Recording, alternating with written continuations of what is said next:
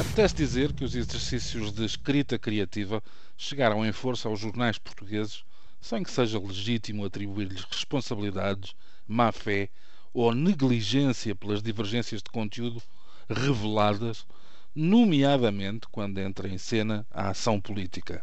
Basta seguirmos este exercício comparativo de hoje, fresquinho.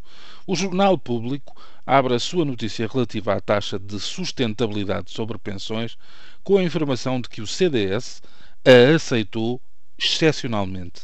No primeiro parágrafo parecem não sobrar dúvidas. Cito: Conselho de Ministros terminou com acordo do segundo partido da coligação para dar à Troika as garantias que esta exigia para concluir a sétima avaliação.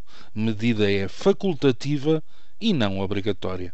Depois vem o desenvolvimento. O líder do CDS e ministro do Estado e dos Negócios Estrangeiros aceitou, a título excepcional, a nova contribuição dos reformados, a taxa de sustentabilidade, depois de ter admitido que a insistência nesta medida podia gerar uma crise política. Mas o CDS aceitou que, excepcionalmente, pudesse vir a ser considerada a introdução de uma contribuição de sustentabilidade sobre as pensões, afirmou ao público, fonte do governo, no final da reunião do Conselho de Ministros extraordinário deste domingo. Ao que o público apurou, a negociação em Conselho de Ministros foi dura, com Paulo Portas a recusar-se a aceitar a medida nos termos em que estava escrita no texto da sétima avaliação do Programa de Ajustamento de Portugal, em que a nova taxa surgia como obrigatória. Fim de citação. Damos um salto até ao Diário de Notícias, cuja edição online emparelha duas notícias de sinais incompatíveis. Na primeira, o título é este: PSD diz que já foi alcançado acordo com a Troika, tal é indicado a propósito da avaliação, mas tendo como fonte a Comissão Permanente do Partido Social Democrata. Mesmo ali ao lado, Eis a surpresa. CDS nega cedência de portas na TSU dos pensionistas. É o título escolhido. Como entrada pode ler-se. Fonte governamental disse ao Diário de Notícias que o CDS aceitou excepcionalmente a taxa nas reformas, mas o porta-voz do partido, João Almeida, veio dizer que é falso. Fê-lo na sua página de rede social e, de uma vez por todas, veio relançar a confusão. Há uma semana, Paulo Portas inaugurara um modelo comportamental de objeção de consciência dentro do próprio governo.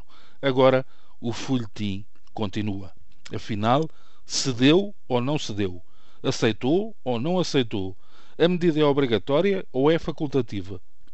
Enfim, na semana passada tivemos mais um episódio para juntar a este núcleo que, enfim, que dá vontade de rir se não fosse sério um candidato à autarca, que é também vice-presidente do grupo parlamentar do partido mais votado em 2011 em Portugal, não hesitou em passar guia de marcha ao Sr. Ministro das Finanças, agradecendo polidamente, mas com um lapidar adeus ou vai-te embora.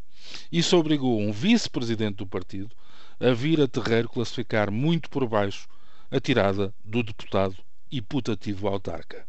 Depois, quando Marcelo Rebelo de Sousa vem dizer que já ninguém leva a sério o governo e o primeiro-ministro, ainda há gente capaz de se indignar.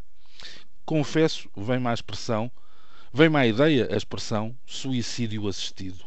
A primeira palavra dispensa justificações, a segunda vale porque, de forma quase mórbida, estamos todos a assistir ao dito. Bom dia.